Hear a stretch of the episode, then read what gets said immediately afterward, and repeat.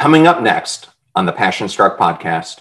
But as I've gotten older and I look back in my life and I and I think about these things, like that moment or those moments, like how different would I be, right? If they would have just listened to the first set of doctors. I trip out on that every time I say it because I'm like, my life would have been dramatically different. And because of my parents' decisions, right? It would have shaped the whole trajectory of my life. Welcome, visionaries, creators, innovators, entrepreneurs, leaders, and growth seekers of all types to the Passion Struck podcast. Hi, I'm John Miles, a peak performance coach, multi industry CEO, Navy veteran, and entrepreneur on a mission to make passion go viral for millions worldwide. And each week I do so by sharing with you an inspirational message and interviewing high achievers from all walks of life to unlock their secrets and lessons to becoming passion struck. The purpose of our show is to serve you, the listener, by giving you tips, tasks, and activities you can use to achieve peak performance and pursue the passion driven life you have always wanted to have. Now, let's become passion struck. Hello, everyone, and welcome back to episode 107 of the Passion Struck podcast. And thank you to each and every one of you who comes back weekly to listen and learn to live better, be better, and impact the world. And if you're new to the show, or you would like to introduce it to a friend or family member, we now have episode starter packs. These are collections of your favorite episodes that we categorize by topic to give any new listener a great way to understand everything that we do here on the show. Just go to passionstruck.com slash starter packs to get started. And we also just introduced starter packs in the form of playlist on our Spotify channel. So they're there for you to consume as well. And if you haven't checked out our YouTube channel at John R. Miles, we passed an incredible milestone this week by achieving over 500,000 views. And we now have over 230 videos, both long form content like today's episode, as well as two to five minute mindset moments, which give you a much shorter dose of inspiration. Just go to John R. Miles and please subscribe.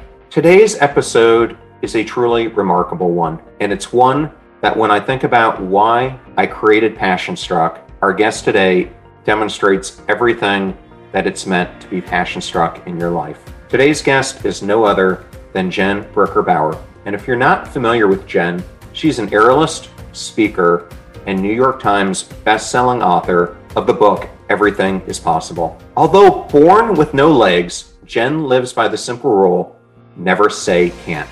Aspects of Jen's incredible story have been featured on HBO Real Sports, ABC 2020, and Good Morning America. She traveled internationally with Britney Spears' World Tour, was the headliner at the prestigious Palazzo Hotel in Las Vegas, New York's Lincoln Center, and the Shangri La Hotel in Dubai. In today's discussion, we go into how, after being born with no legs, Jen was put up for adoption and then was adopted by a very loving family in Illinois. How she became the first disabled high school tumbling champion in the state of Illinois. How her parents instilled in both her and her brothers a never say can't attitude, which has become the very foundation for everything that she has done in her life. Her story of learning the startling news that her childhood idol, gymnast Dominique Moceanu, was actually her sister. How she is spreading inspiration throughout the country through her speaking at churches and children's events. We discuss her book and how much her life has changed since that Britney Spears World Tour, and so much more in this amazing interview. Thank you for choosing Passion Struck and choosing me to be your host and guide on your journey of living an intentional life. Before we begin, I would like to emphasize that this podcast is part of my desire and effort to bring zero cost information to the general public regarding how to unlock an intentional, no regrets life. In keeping with that theme, I would like to thank the sponsors of today's episode. Our next sponsor is a product I literally use every day. I started taking athletic greens six months ago because I wanted to achieve optimum performance and better gut health. And I can tell you it does that and so much more. I've noticed an overall improvement in sleep quality, recovery from my workouts, and better mental clarity. I take it first thing in the morning with an eight ounce glass of water and several other supplements that I throw in. With one delicious scoop of athletic greens, you're absorbing 75 high quality vitamins, minerals, whole food source superfoods, probiotics, and adaptogens to help you start your day out right. With all the stressors that are around us, I know I have them in my life. This is such an easy way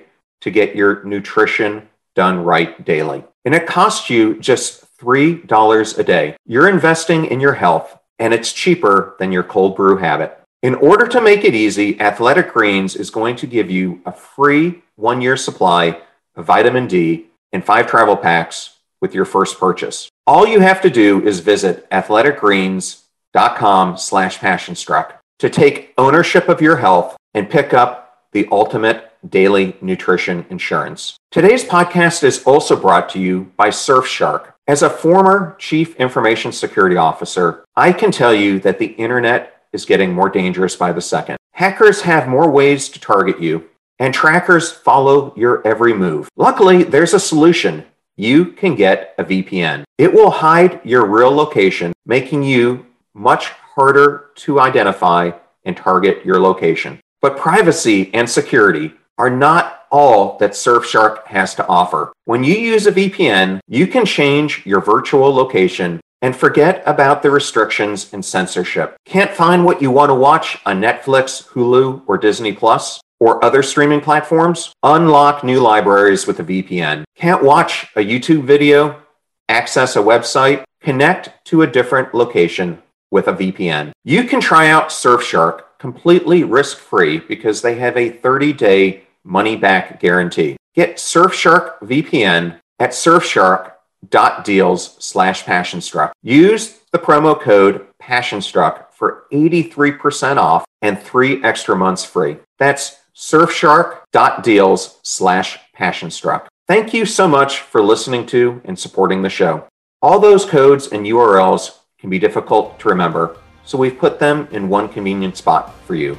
Just go to passionstruck.com slash deals. Please consider supporting those who support the show and make it possible and free to our listeners. Now back to Passionstruck.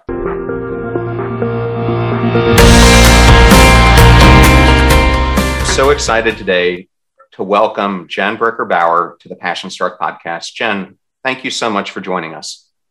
Thanks for having me. And I just wanted to give a call out to our fan, uh, Brad Hudson, who was the person who approached me about having you on the show. He's a huge fan of yours. So um, just wanted to give him a call out uh, because we, we do love it when listeners of the show ask for the guests. Um, and more and more of them uh, are, are that way. So I think you are a household name. I mean, you've been on 2020, you've been on Good Morning America, you've been on global platforms, but there may be some listeners who don't know your story. Well, thanks for having me. And thanks to your fan also for uh, requesting me. That's so cool. I love that. Um, yeah, so kind of in a nutshell, I guess we could be on here for days talking about my life, but um, I was born without legs and left in the hospital, put up for adoption, and I was adopted. I was taken in, let's say I was in a foster home for three months, and then my family, who eventually adopted me, got me at three months old. My adoption became official at a year and a half. And I was raised in the middle of nowhere in southern Illinois, which is actually where I'm at now. And with my three older brothers, my mom and dad. And, you know, again, like I could take so much time just the beginning of my life into this family with their adoption story is such a miracle upon a miracle upon a miracle. You know, like they had every obstacle against them, never adopted, never fostered, and definitely didn't know anything about somebody without legs.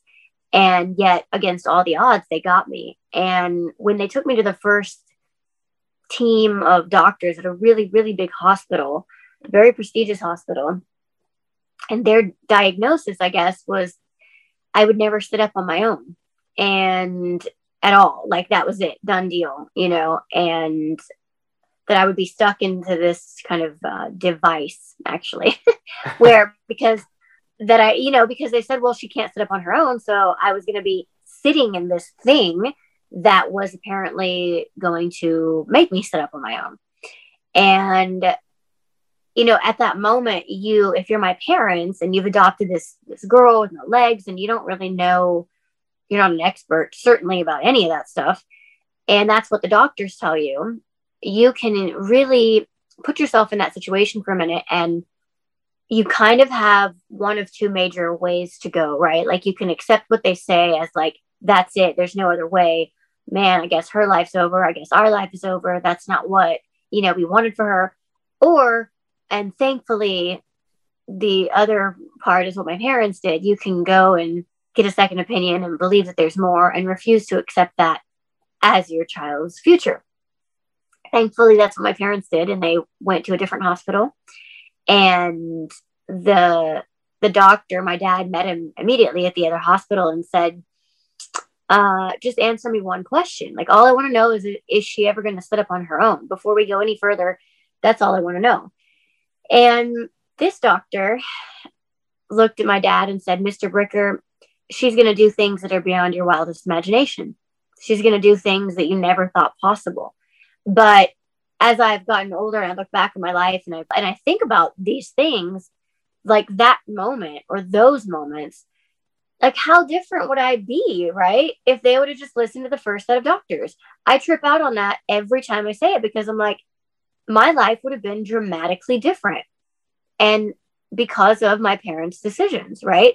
It would have shaped the whole trajectory of my life. And I know I'm getting pinpointed on that area, but it's it's such a big part of my story. The beginning of my story is really you have to understand that and my family and how I was raised to kind of understand like the rest of it, you know?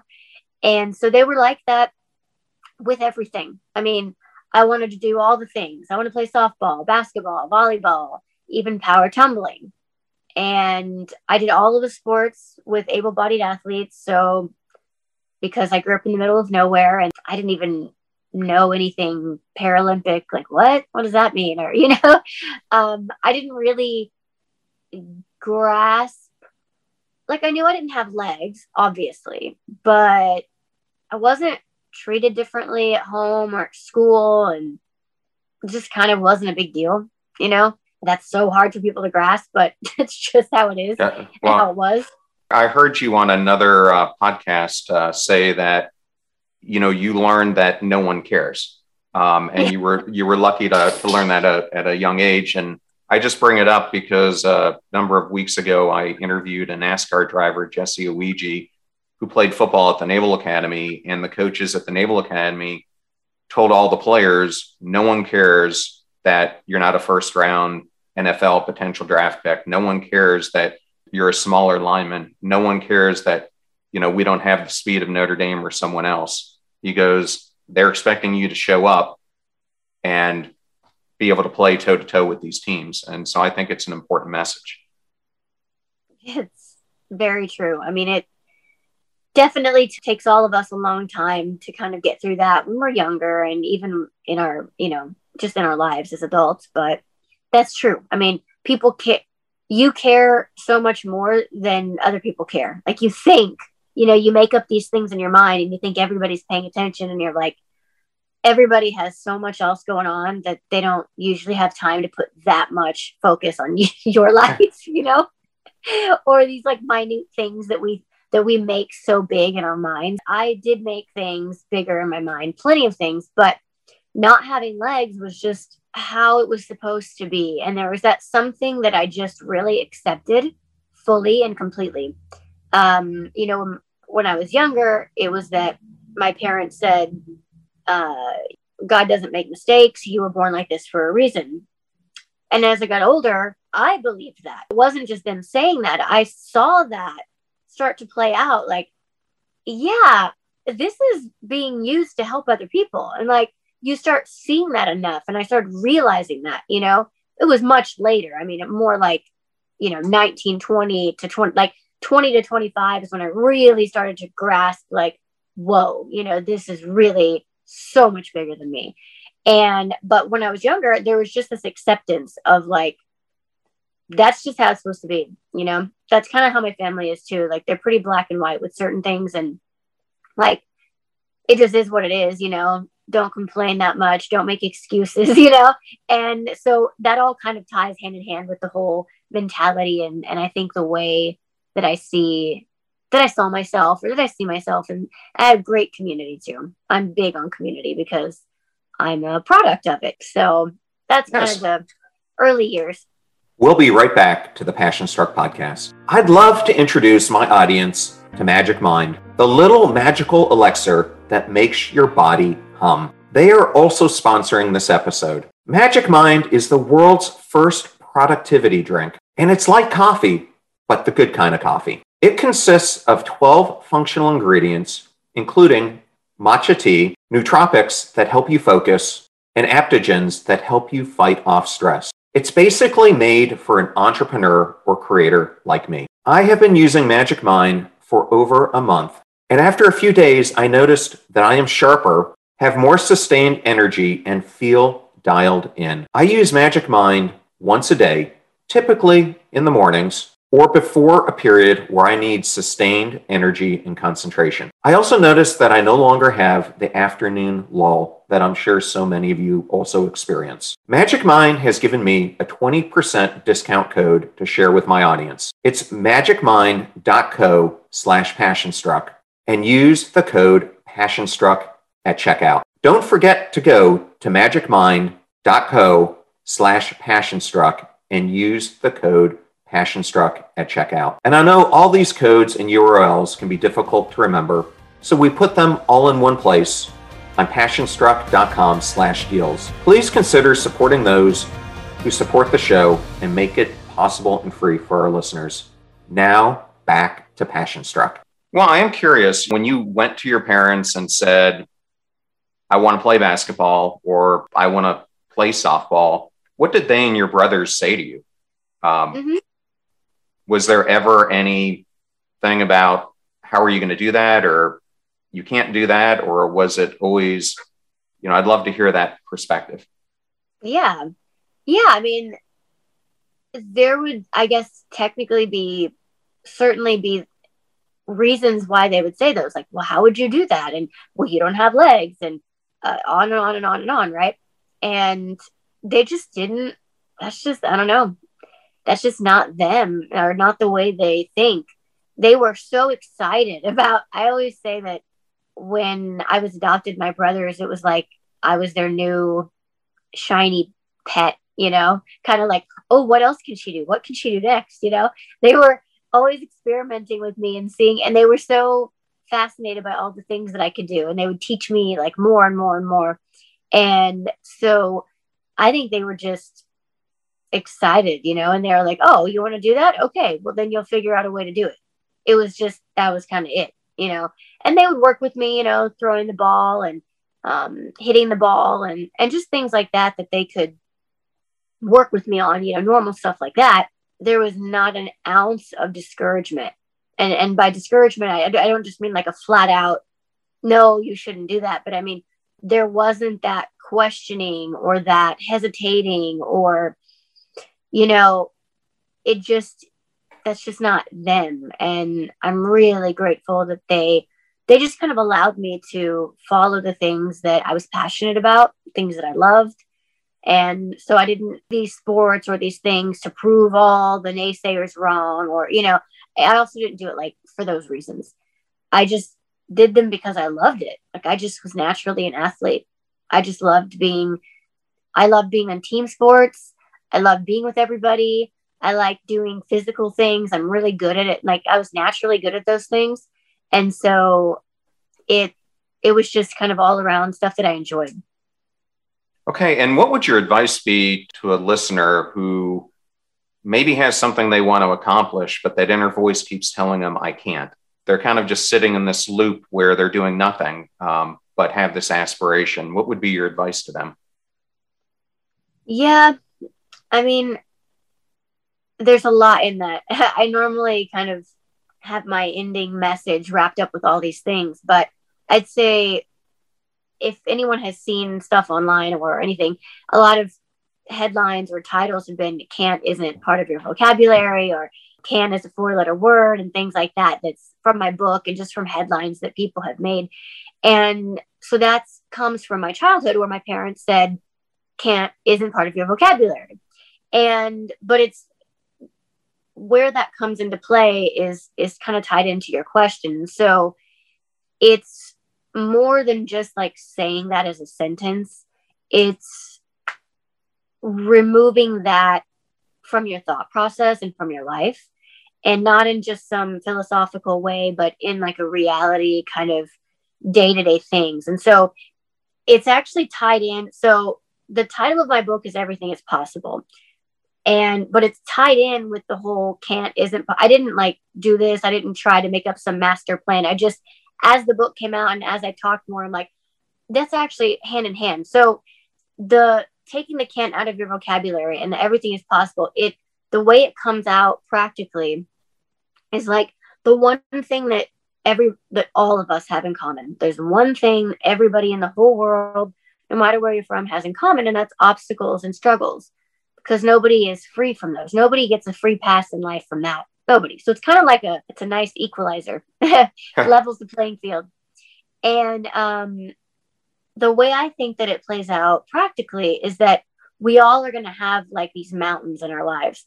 And so when the mountain comes, because it's, it's wind, and you see it, we see the mountain, and sometimes we're afraid and we're we're like, how am I going to get like I don't even have all the answers. That's like, yeah, that's normal. I mean, I have certainly been there and I will be there again. All of us will. But I think where it practically makes a difference is that if we can look at the mountain and be like, okay, I don't have all the answers. I am afraid. Like, I don't know. I don't know. But if we believe that, okay, there, I believe at least that I know I can somehow get to the other side that it, I have to go around or over it or chisel through a little every day, day by day, believing that it's possible.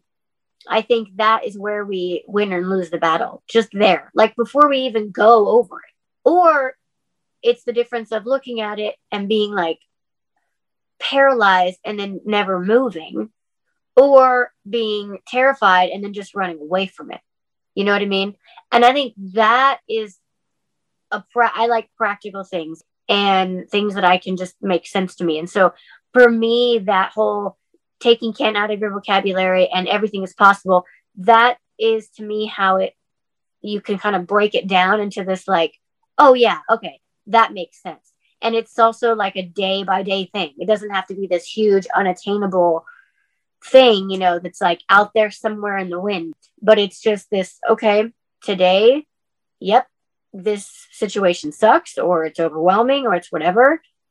But I believe or I don't. That's kind of it. It's either we believe it or we don't that it's possible to somehow get over there. And that doesn't mean that it's going to be fast, but at least you believe that you can. And that motivates you. You know what I mean? Like it gives us that that grit and that just the belief that like, yeah, I can get through that. I can do it.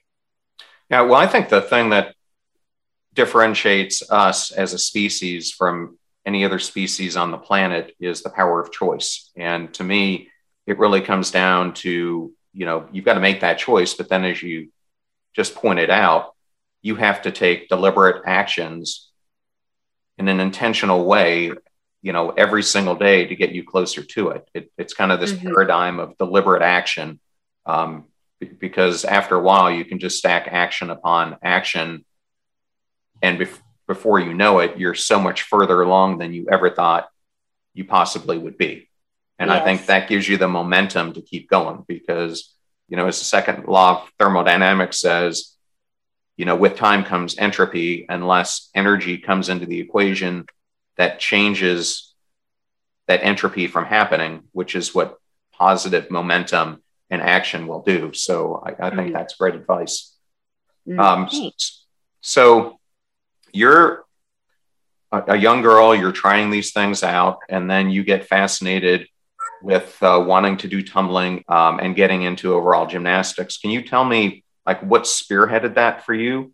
Um, was it a fascination about it, or was it someone that you saw that inspired you to get into it? As long as I can remember, I've loved watching gymnastics on TV.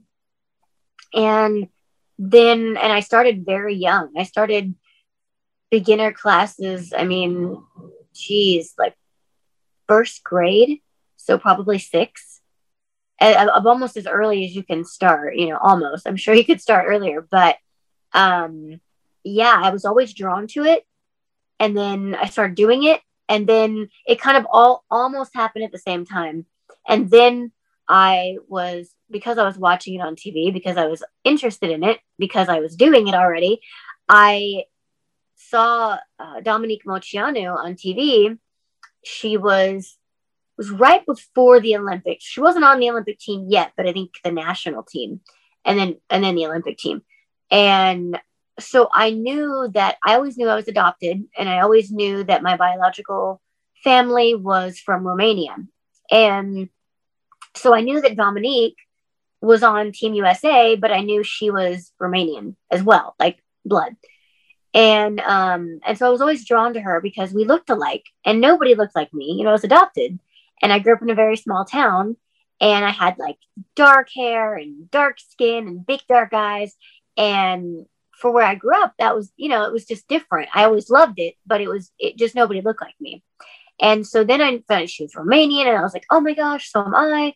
And we look alike and we do the same, like we love the same sport, you know? And so I was so drawn to her as a seven, eight year old, you know, those were just kind of the things that really drew me to her. And, and I, yeah, I just felt like a, a bond. Yeah. It was just, it was really awesome. And that I eventually, you know, started and then ended up competing in power tumbling for four years. And if you don't know what power tumbling is, it is so like in gymnastics, you have four events, and uh, women's have four events. And so in power tumbling, you have the floor. So in, in gymnastics, it's the big square floor, like the bl- the big blue square floor that everybody does flips and back handsprings and twists and things like that. So power tumbling is instead of a square, it's like a long runway, and you're doing flips, twists, back handsprings, and things like that. So um, that is what I competed in for four years, and I was the first person without legs to ever do that, which is kind of on one hand you're like, yeah, that makes sense. On the other hand, you're like, wow, really? The first? How is how can you know?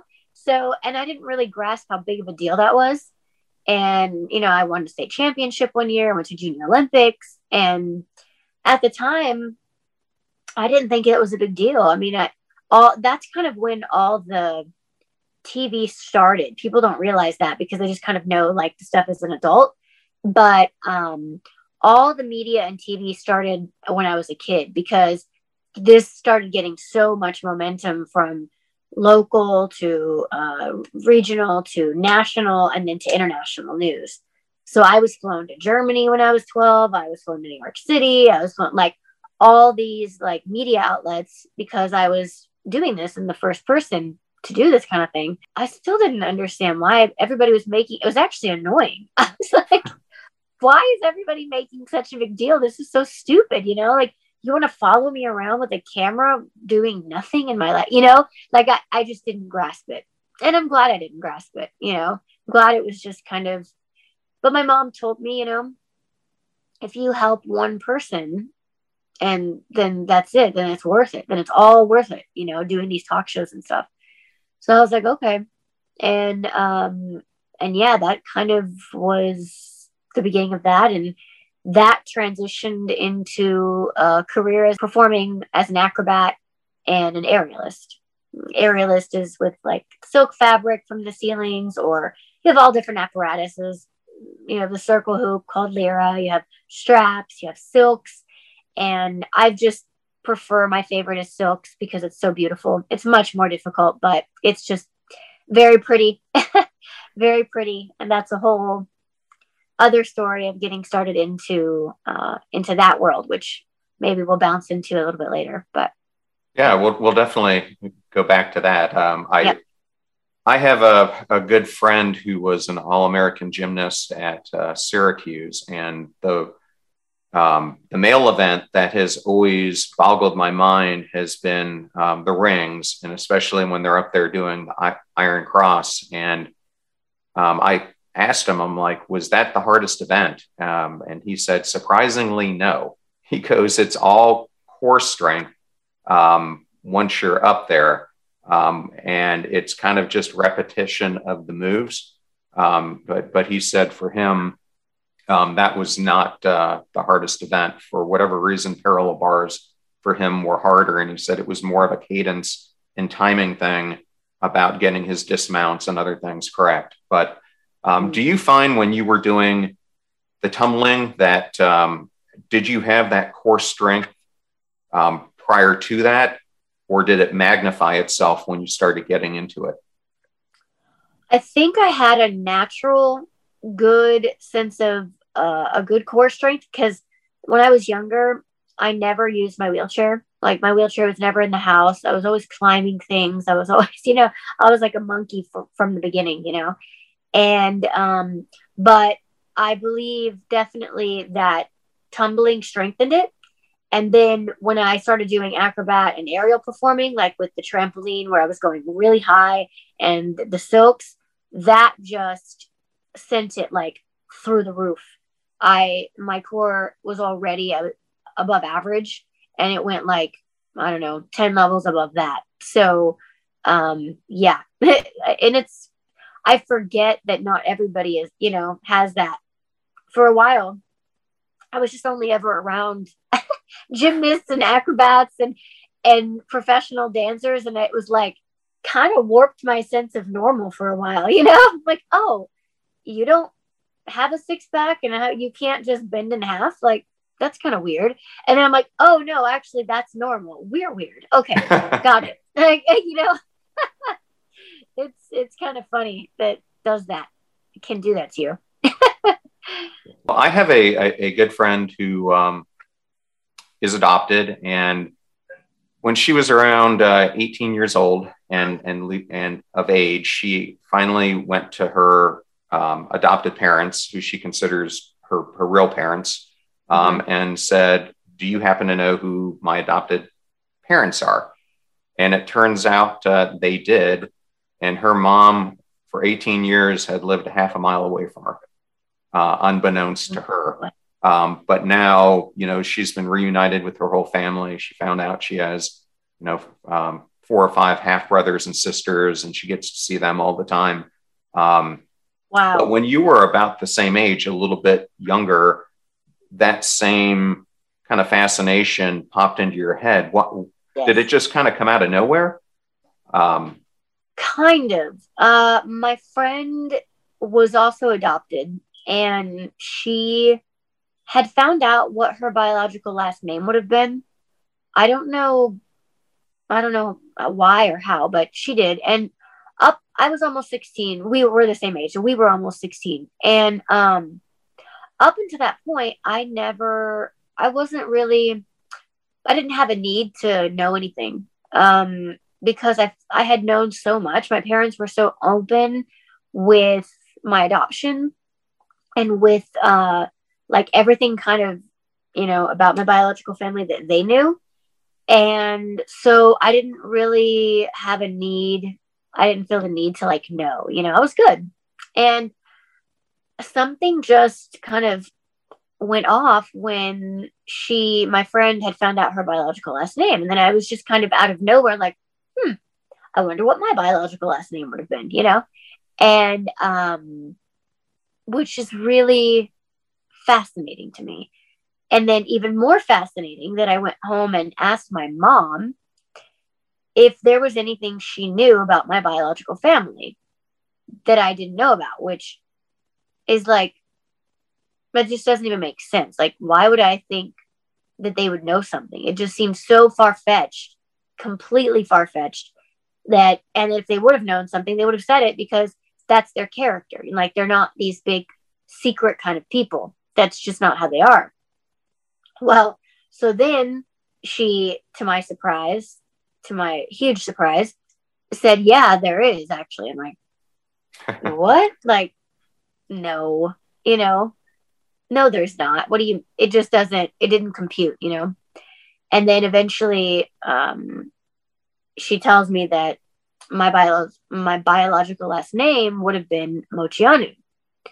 And I knew immediately because it's not a common last name, you know, not here. And I watched her, you know, when I was younger. And so I knew the last name. And then like, like what? You know, how I guess somewhere really deep down it made sense. But there was a lot of other stuff on top that it was like, no way. That was all first, you know, like how does that happen? This is like a this just this like a one in a five million kind of situation or more. And um yeah, it was just it was exciting, you know, but shocking. Like, whoa, it, you know. When did you immediately want to reach out to them, or did it take you a while to kind of sit on it before you decided to act? Mm, no, I immediately wanted to reach out, and I did. I mean, I my uncle at the time was a private investigator, oddly enough, and so I reached out to him to do it professionally, you know, and so he reached out to my biological parents, and we all thought that they would just deny it, you know, like, no, I don't know what you're talking about, you know, we never had a daughter and blah, blah, blah.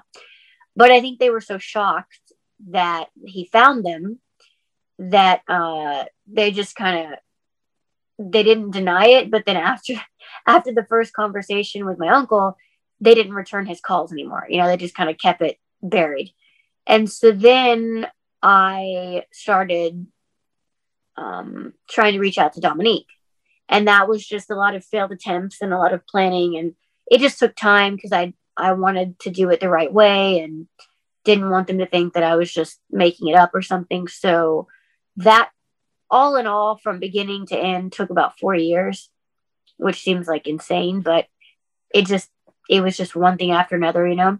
That took a lot of um that was really discouraging, you know, for a while because it was like, oh, this is gonna work this time, and then it didn't, you know, and then it was like, and then it started feeling impossible. Like, is this is this actually ever gonna happen? You know, like is this real? Like it just seems again so far fetched, so kind of enormous that yeah, it just kind of seemed like maybe it's not going to happen, you know? And um but then eventually it started coming on my mind again. I was even like dreaming about it and um so started again the last attempt and that was successful at the end of 2007 and I wrote a letter and copied pictures because we I have a younger sister also, Christina. And Christina and I look so much alike. All of us. It's like undeniable. And um so I sent pictures, letter, and then, you know, my number and, and whatever. So and a copy of all of the adoption documents, the legal papers. So that way they they knew everything was legal. And so then I waited forever, it seemed like, and got a letter back from Dominique.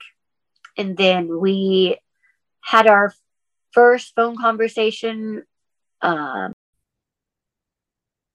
Get ready to supercharge your hiring experience with Indeed, our fantastic partner. We at PassionStruck are all about seeking smarter, more efficient ways to do things, and Indeed perfectly aligns with this philosophy when it comes to hiring. It's more than just a job site, it's a comprehensive platform that revolutionizes the way you find the perfect candidates. With its powerful matching engine and over 350 million global monthly visitors, Indeed streamlines the hiring process, bringing top talent straight to you. No more sifting through endless unqualified resumes. Indeed does the heavy lifting just for you. And what I love about Indeed is its ability to centralize all your hiring activities, from scheduling interviews and screening applicants to messaging candidates. It's all in one place. During my career, I've hired thousands of employees, and I only wish I had Indeed's efficiency and speed back then. And here's a fact that absolutely blows my mind 93% of employers, according to a recent survey, say Indeed delivers the best quality matches over other job sites. That's quality and speed hand in hand. And listeners of this show will get a $75 sponsored job credit to get your jobs more visibility at indeed.com slash passionstruck. Just go to indeed.com slash passionstruck right now and support our show by saying you heard about Indeed on this podcast. Indeed.com slash passionstruck. Terms and conditions apply. Need to hire? You need Indeed. I know all those discount codes are difficult to remember, so we put them all at passionstruck.com slash deals. Now, back to Passionstruck. January of 2008. And then we all met for the first time in person in May of 2008. Well, it's an unbelievable story. Um, and I'm just wondering when you sent her that letter, um, afterwards, did you find out if she even knew you existed um, at that point? The first phone conversation, actually, no, I don't. Yeah, no, when she wrote the letter back, I believe she told me, which we were like 98% sure that they didn't know I existed. We just kind of thought, well, if they knew, they probably would have reached out or tried to or something, you know. So, uh, yeah, we were right. They they had no idea that they had another sister out there. And so that was a whole thing, you know, with their parents uh, that they had to kind of go through the whole being mad at them and then eventually forgiving them. And, you know, yeah, mom and thing. dad, what the heck? yeah, exactly. Exactly. Yeah, right. Um, and, and so you finally um, get to meet your two sisters and did, did it like right when you met them, did you feel a connection with them? Um, as siblings often do? Yeah, it was uh it, it was just kind of this like yeah, that makes it Like yeah, that makes sense. You're my sisters. I mean, there I wouldn't say like there was this it was obvious, but then like building something where you have a connection with somebody that took a long that just took a while. Like there were things that were so natural because we all had so much in common and then there were things that were totally not natural, where we absolutely had huge differences because we were raised so differently. You know, they were raised, they weren't raised like a normal American anyway, because they were raised by Romanians and their parents grew up in communism. And so you don't realize how much that affects somebody until you start kind of, you know, they had to tell tell me all these things, you know, because they had like these strange things, and I'm like, where does that come from, you know? And and then they kind of break down like the culture and how everything was secretive in communism and you had to be afraid of everybody and your neighbor and like all these things. And i'm like i've never even heard of stuff like that you know? And we were like open door policy kind of everybody could come into our house you know? So there were just these like stark night and day differences and then, but then on the other hand, through everything I just said, being raised polar opposite, then there were these like unbelievably undeniable similarities. I mean, so it, it, was just really interesting. And that, you know, those things just took time to work through and and we're still, you know, we're all we have like our similarities, and then our differences you still see them in how we were raised you know it's it's really interesting. Yeah and uh, have you ever had an, an opportunity to do any tumbling with your sister? Or has that never oh, come no. up? no. Um she's not performed in you know i don't know 15 years or more. Um 10 at least i think. Don't quote me on the number. Yeah i think maybe like 15 maybe. And and my performing is more um, especially since I started doing more solo performing, well, before I got married, um, that's mainly been with Silks. And that's not what her thing is, you know. She's been coaching and she's kids. It might sound like some natural fit, but it doesn't really, it's not really what she does or what, you know, kind of uh, isn't what what's going on right now, I guess, or makes sense for no, her. No, I, I, I get it. I, I just thought I'd ask because uh, that would yeah, been kind yeah. of cool if you got to if you got to you know work out with her and, and had that experience. So I, I, then want to go into um, so you find yourself at at disney. Um, how did that come about? Mm-hmm.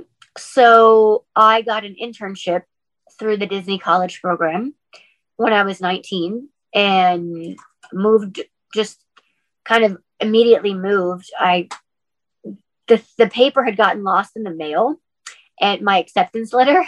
And so by the time I actually got the confirmation of that I was actually accepted, I was I moved just two weeks later. It was just two weeks at that point. So I moved from Illinois all the way to Orlando, Florida, and I never moved back. Actually, I I was supposed to just be a five month program. I extended it to an eight month program, and then that's as far as you could extend it, as long as you could do the program. And then I ended up just staying in Florida, living there, and that actually the first year I was there is when exactly the first year at the end of the first year is when I met my old performing partner. And that's when everything started happening. So I was going into fashion. That was my whole everything. Five years had been planned meticulously, the whole shebang, going to fashion college. Like that was it. And then I came to a crossroads where I met Nate, my old partner in Florida. And I had to make a decision like continue down the fashion path or take this totally new you know thing of trying out being an acrobat and an aerialist. And um obviously I chose performing and clearly that was the right choice. But at the time you know it was a big big big decision and so I started working with Nate first um he was just more like a coach he was training me teaching me. He taught me everything with aerial and silks and all that. It was a lot of experimenting because, uh, like you had mentioned earlier, silks, I mean, aerial in general, but definitely silks, you really use your legs like all the time for every skill, basically. And so he had been performing as an acrobat and an aerialist for 10 years, and he was a gymnast before that. He's, he was much older than me. And um, so he was teaching me all that stuff. And then we were uh, practicing on the trampoline, the professional trampolines where you go really high. And he was, I, I still knew how to flip and tumble, you know, but it was just needed to be cleaned up. And so he started teaching me some partner stuff.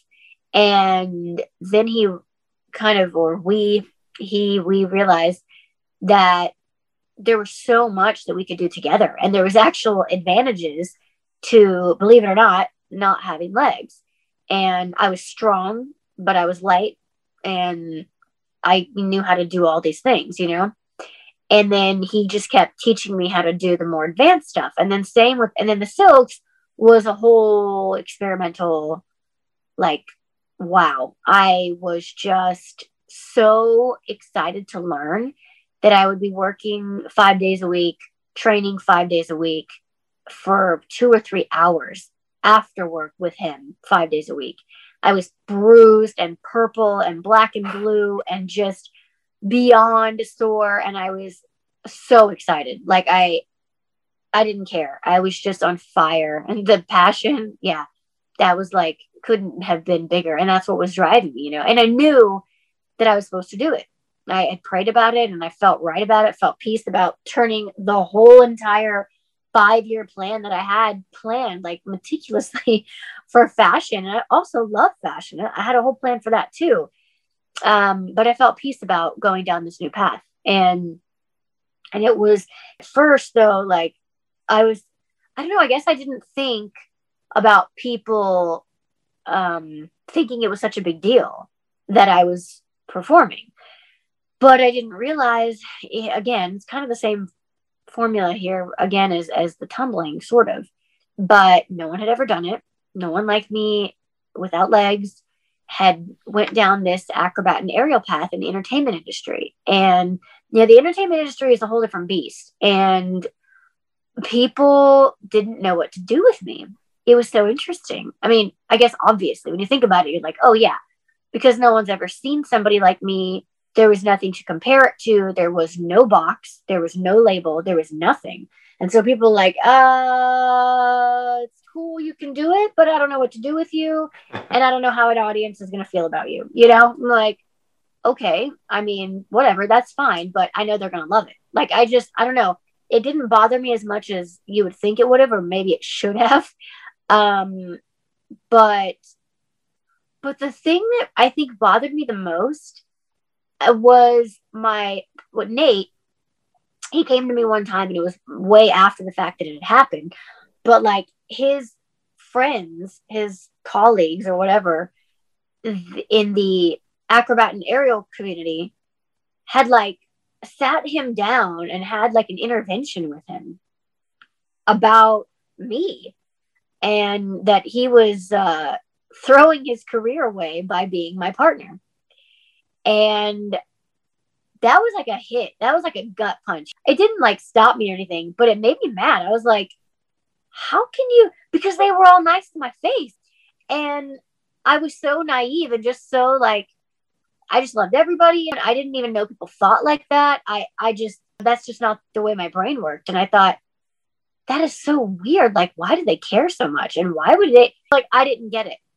And, but we kept going and yeah kudos was, for for him not uh, listening to them and going with um, what he felt was the right thing to do yeah i mean that's that's true um, of course i think it bothered him too but i guess not enough to stop so um so then we everything happened pretty fast i mean we had our first performance again only because uh somebody had uh canceled last minute like a a performance and these people were so desperate and they were so scared to hire us but they didn't have any other choice. And so it was like 5000 people which is like was so intimidating for me. And uh and we crushed it. Everybody loved it and they saw the audience loved it. It was no big deal. And i mean not in that way you know everybody loved it. They were excited and they didn't freak out or whatever and um and then that next year we were on tour with britney spears as a featured act. That was the moment, that was the, that changed my whole career. That was the moment where, um, eh, I don't know if we should hire you to, okay, now everybody all over the world wants us to perform. It opened up, it like broke those barriers that people were um, afraid of because on a tour, sometimes we had 20,000 people in the audience and they were going insane for our act. Sometimes I still can't believe that I lived that and then I got to do that. I mean, even when you're in the Olympics, you don't get audiences in live with that size. I mean, yeah, I've been on TV where millions of people were watching, but it is not the same at all as, as that in house. The energy, the atmosphere of that many people is like something that very few people get to experience. And I am so grateful. It pushed me. I mean, it was extremely intimidating, especially for a very brand new performer, very young, thrown into the fire. And everybody was already kind of like at any moment ready to fire me if we made a mistake because it was so kind of like cutting edge, I guess, if you want to say. And so yeah, that made me excel so much as a performer and pr- under pressure, what I can do, and um, my confidence level as a performer, my ability to, like, I walked away from 40 some shows with Britney. and I was like, after that, I can do anything. I literally, and, and that was 13 years ago. And I still am like, yep.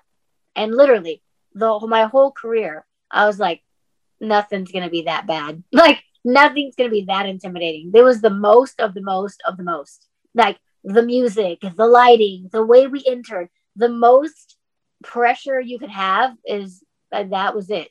And and it really benefited. Like there were so many times in my career, like I was performing maybe five years ago, six years ago, uh, for LA Fashion Week, on the runway and my aerial rig went over the runway and the, there was water on both sides. It was really cool uh, venue like a performance.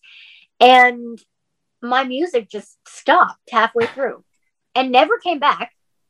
And i was like well like obviously i'm not going to the show stop. must go on.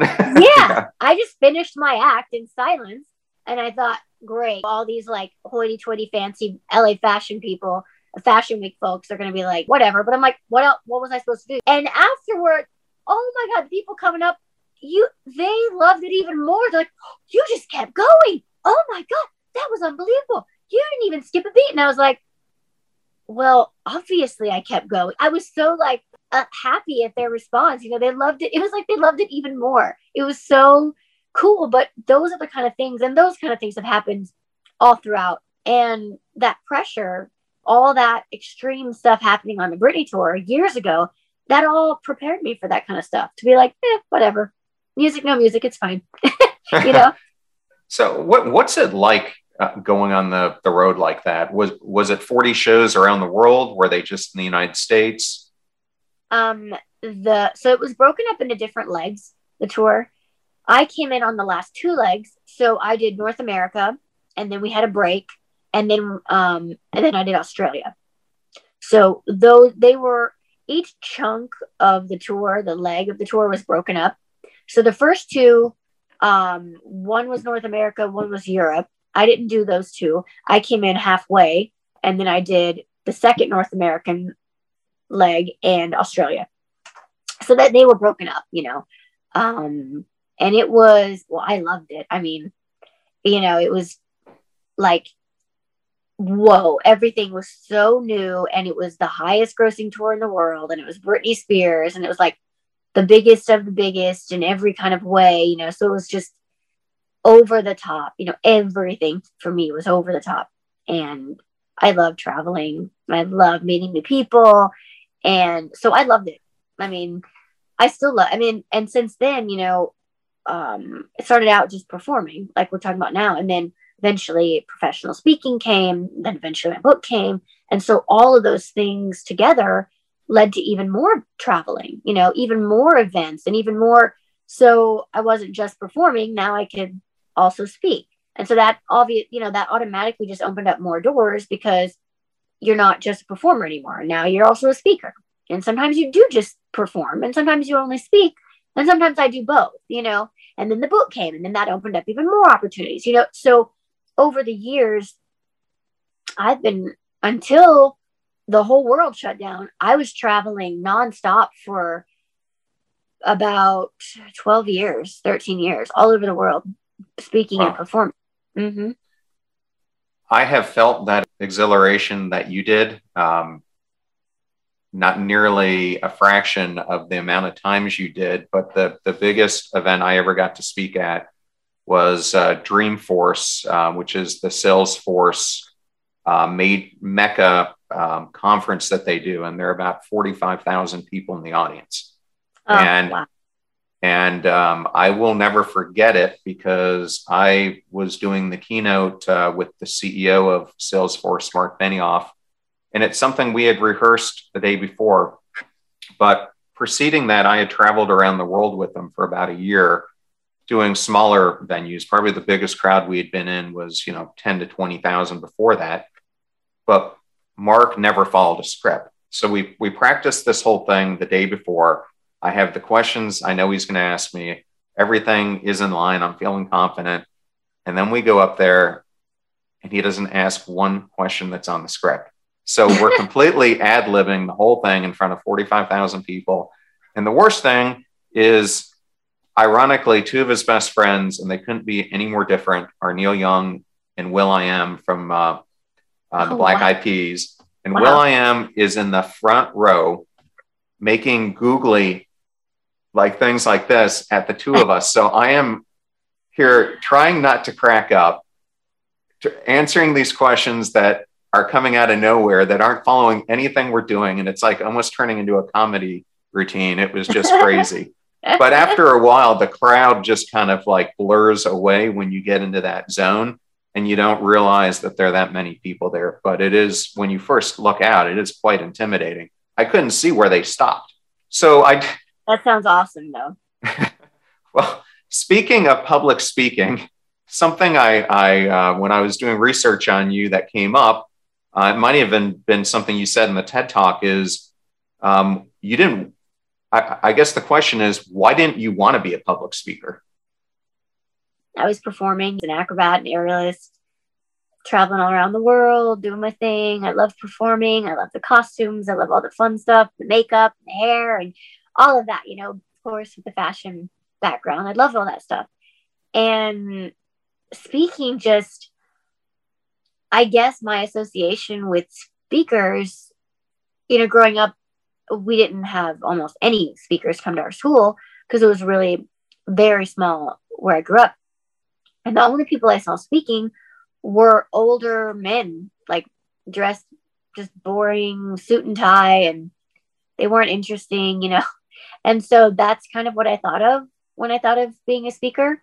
And I just thought it was like a downgrade from performing because performing has all the fun stuff and speaking just you know like a microphone and it just seemed very boring. And uh and also i just thought well that's just something i'll do when i retire from performing. Like in my late 40s or early 50s when i don't want to perform anymore i'll just start speaking and write a book you know? And uh yep that came 25 years earlier than i thought it would. So I was very hesitant for a long time. I totally ran away from it, like pushed it away, didn't want it. And um and that was so stupid because it has been such a huge blessing in my life. And and like I said, I've been able to travel to even more places because of speaking and the doors that speaking has opened and the people that I've met. And I've been so blessed by that tremendously. And so I just had the wrong the wrong mindset about speaking. I'll put the TEDx talk you did in the show notes. It's a great presentation. Um, is there a favorite topic that you've ever given a, a public speech on? Um, I always talk about my life and I change it around depending on the audience I'm speaking to. Like if I'm, I've spoken to some adoption, like at some adoption events, you know, so obviously I'm going to talk a little bit more about uh, the adoption part of my life. Uh, I speak about my faith at churches. I speak uh, to women's groups sometimes. And so obviously I speak more to women, like women things and, and stuff like that. So, but I'm always speaking about my life and I always kind of leave with a message to, so I speak about my life and then the, share the things that I've learned to, you know, to share with other people, not like, oh, I have it all figured out and you need to do what I do. It's just I share my life, I share the things that I've learned and pass them along if somebody wants to learn. And the thing that I'm, I would say, the most passionate about kind of telling people is that, you know, everybody is here for a purpose and everybody has a purpose and that they're not here by mistake, they're not here by accident, and that they have gifts and talents and abilities that they do offer something to the world and that they have them. And not only do does everybody have them, but they're equal value. And everybody can think of a couple people that have so much influence or impact or followers or they're on TV or they have a book or whatever. And it's so easy to naturally think that by default, they are and their gifts are more valuable and more important because they have more reach or more impact. But that's just not true because they're different, different in giftings, different in abilities. Absolutely. Thank God. Because how boring, you know, if we weren't different. But the, and and not just that the boring and the, and the diversity part, but practically we reach, you know, it, with the diversity of gifts and talents and personality and characters, that's how we reach different people through our different gifts and talents. Like people that you can reach, maybe I wouldn't reach, and vice versa, things like that. And so I really want to encourage people that the gifts and the talents are of equal value. Like this is so many people think that they don't have an, a life that matters or that they don't even have anything to bring to the table or that they don't have a platform or a stage. And I always encourage people or remind them that they do have a platform and they do have a stage, and that's the people that are in their day to day life, the people that are paying attention, whether they think they are or not their coworkers, their family, their friend, whoever is in their their cir- atmosphere, circle group, whatever you want to say, those people they're making an impact on them, whether they acknowledge it or not. They notice. Those are the people that you have to, you know, if you want to make a bigger change, you got to start with, you know, here and then work your way out, right? And so I would just love to encourage people because I've just seen, you know, like all over the world, I've been over 23 countries and people everywhere, no matter small town, city, background, adopted, foster, whatever it is, that's all in everybody. But the key to that and the thing that is the difference and that's the hardest, I think, is that is the believing part. you know? And like nobody can believe for you. That's the thing. It's not something someone can do for you. That's really purely just us that we have to make that choice. Like you said, I'm firm believer in the choices every day. We have all kinds of choices. Being happy, being joyful is, is a choice. Having a good attitude is a choice. And so it's certainly the same about believing. It's just a choice. But I would love if more people could believe because then they would see how awesome that like not how awesome they can be because that sounds so cheesy, but how much they have inside them also everybody, I believe, is made to motivate and inspire. I think some people think it's just like, oh, yeah, she's just like one of those people that was made to inspire and she was just motivational or but I think everybody can and is made for that. I firmly believe it. If you don't believe it, then you never will be. That's also true, 100%. If you don't believe that about yourself and you just think that you're kind of a loser and you suck and you're whatever, that's how you're going to see yourself, and that's probably how other people are going to see you too. It just is what it is. You know, if I walked around like that too and was like, man, I'm so weird and I don't have legs and uh, I don't know, blah, blah, blah, it would make people feel uncomfortable. And they would be viewing me more towards that than if I just kind of was like, whatever, you know, it's no big deal. And then people usually don't think it's a big deal, you know? So we have a lot more control over the way people treat us than we think, you know? Yeah, my uh, I, I think those are all incredible points. Um, my nephew, uh, the one who was adopted, um, was here a couple weekends ago, and and it was the first time I'd, I'd had some one-on-one time with him in a while, and he's 18. And I asked him what his thoughts were about going to college, and he he has, you know, some learning disabilities with which lots of people have. Um, but he was telling me, you know, I don't know if college is my purpose because I don't think I'm smart enough. And I just said, you know, to him, your intelligence and where you start has no bearing on what you can learn and the skill sets that you can achieve if you put your mind to where you want to go. Mm-hmm. Because what I have found, you know, I'm not the the smartest, I'm not the most gifted, I'm not whatever, but if you put your heart and soul into something, I, I think the universe rewards your hard work and your dedication to it, and you find ways to overcome the obstacles that that you face. And um, so I think what you just said is is a great one. Um, so I did want to ask, uh, speaking of motivation, you know, what motivation keeps you going, or what is your biggest motivator? Yeah, I mean, no, I believe, like I had mentioned a little earlier, I believe that I was um, born like this not just by like an accident. Faith is a big part of my life, so I believe that God uses me for other people.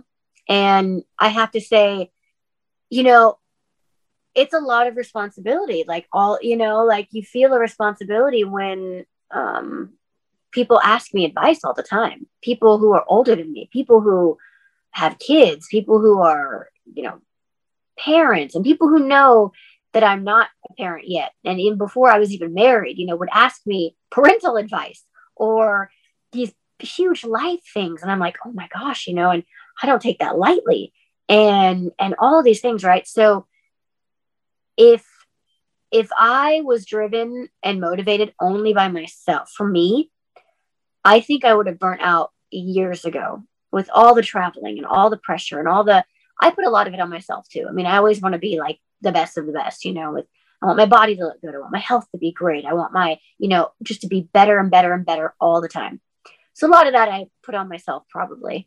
Um, but the motive, what really has kept me going, like longevity, is just knowing that it's not about me. Like it's it's such a relief, honestly. It's like very freeing that it's not just about me. And then I've seen so many other people, like people message me from all over the world. I mean, heavy stuff like like suicide stuff, you know, and like I watched your video and then I didn't commit suicide. I was like, what? I mean, I can't even that hits me and it stops me dead in my tracks and it's incredibly humbling and it's mind blowing and I am just so honored and I, I just can't even believe that I'm being used in this kind of a way. it's just overwhelming. And that is the fire. It's knowing that this is my purpose. Like, this is really honestly why I'm here.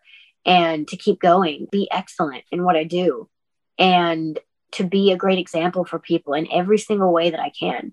And my husband and I feel the same exact way about just our lives and our marriage, our health, our fitness, everything. And we speak together too, and we perform together as well. It's a, a great responsibility, but it's what keeps me going. It's just like, you know, hearing all the people's messages and being like, oh my gosh, like this is what I'm supposed to do. I can't believe that, you know? And it's it's really an honor. It's really an honor. It really is. Like it's I don't know. I think I don't think it'll ever stop being like, what? Really? You know, me? That's so wild, you know? But it's it's just what God's done through me in my life. Like that my life, it was meant to be shared. You know, it, it's obvious, like through through an interview, through the book, or through performance, or through a speech, or whatever. You know, it's just meant to be shared, and that's um, that's why I share it. Yeah. Well, that is such an incredible message, and it is truly amazing and a beautiful thing that you're reaching so many people, and that people come to you with those types of issues. Just on the suicide thing alone, over the past couple years, we've been averaging 800,000 to approaching 900,000 people globally who are taking their lives. If one person could be touched and they realize that there's hope for them out there, what a difference you, you have made saving lives. I have four questions for you coming up that are just going to be very, very quick, like one answer questions. But uh, before I get to that, I did want to ask um, because I'm sure the listeners would want to hear, you know, what's up next for you? What major plans do you have in your future? Yeah. Um, so, like I said, so I got married two and a half years ago, and we have been speaking together and performing together. We just created a brand new act that we were supposed to be in DC right now performing. And we had about 74 shows with this company and everything got shut down. Um, actually, not due to COVID, shockingly, uh, but just other things that was like a perfect storm. And uh, the show is amazing. So we'll be back in February doing a couple shows there, not the full run yet. And in the meantime, we are going to be in the next few months, we will be traveling all around the Midwest and probably around more than just the Midwest, but um, speaking together in churches and in schools and just kind of and performing whatever comes up. We're we're our place is rented out in LA for the next couple of months, so we're just on the road. And uh, yeah, we're just kind of like excited of we're going wherever the doors open and we're speaking wherever we're called. And that's kind of what we're doing now. And then we'll eventually be um, putting our feelers out to where places that we would like to perform as well. So that's kind of current right now current what's going on. Okay great. Well i I, yeah. um, I can't wait to see it um, and this yeah. new performance because as i've been doing the research on this and watching some of the videos you sent and other ones i found uh, your performance truly is amazing. So thank you. awesome job. Okay so four fun questions. Um, if if i got to see you perform on the late late show and you got in the car and you were going to do car karaoke, what song would you want to belt out?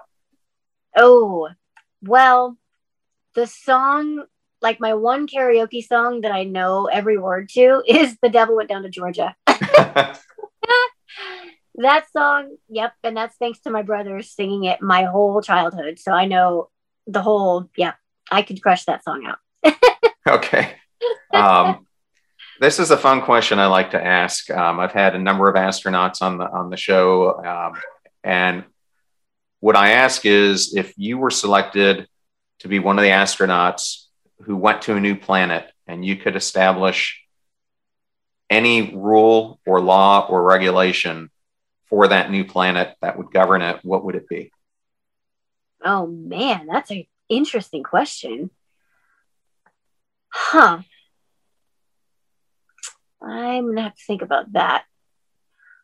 I mean, well, I don't know I, I should make that a law, but I would love for it to be something with maybe exercise and fitness to but I don't think we should. I don't know if I should make that a law. You know, people should have a choice to exercise.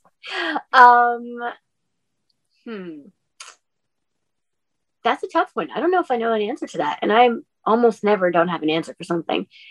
Um, well, maybe um, maybe you can think about it and tell me the answer, and I'll put it in the show notes so people can okay. go see it. I got it. Maybe that everybody, every home can have their own garden. Like every yard, they have their own uh, food source where they can grow their own food. I think that would be really nice. Okay, cool. Um, yeah. If there was someone that you have never met and they could be living or deceased, um, who would it be?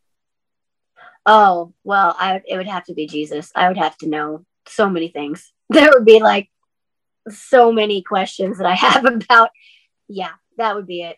That I would have to. Yeah, that's an easy one. okay, and then the last one is, um, what's your personal motto or advice that you live by?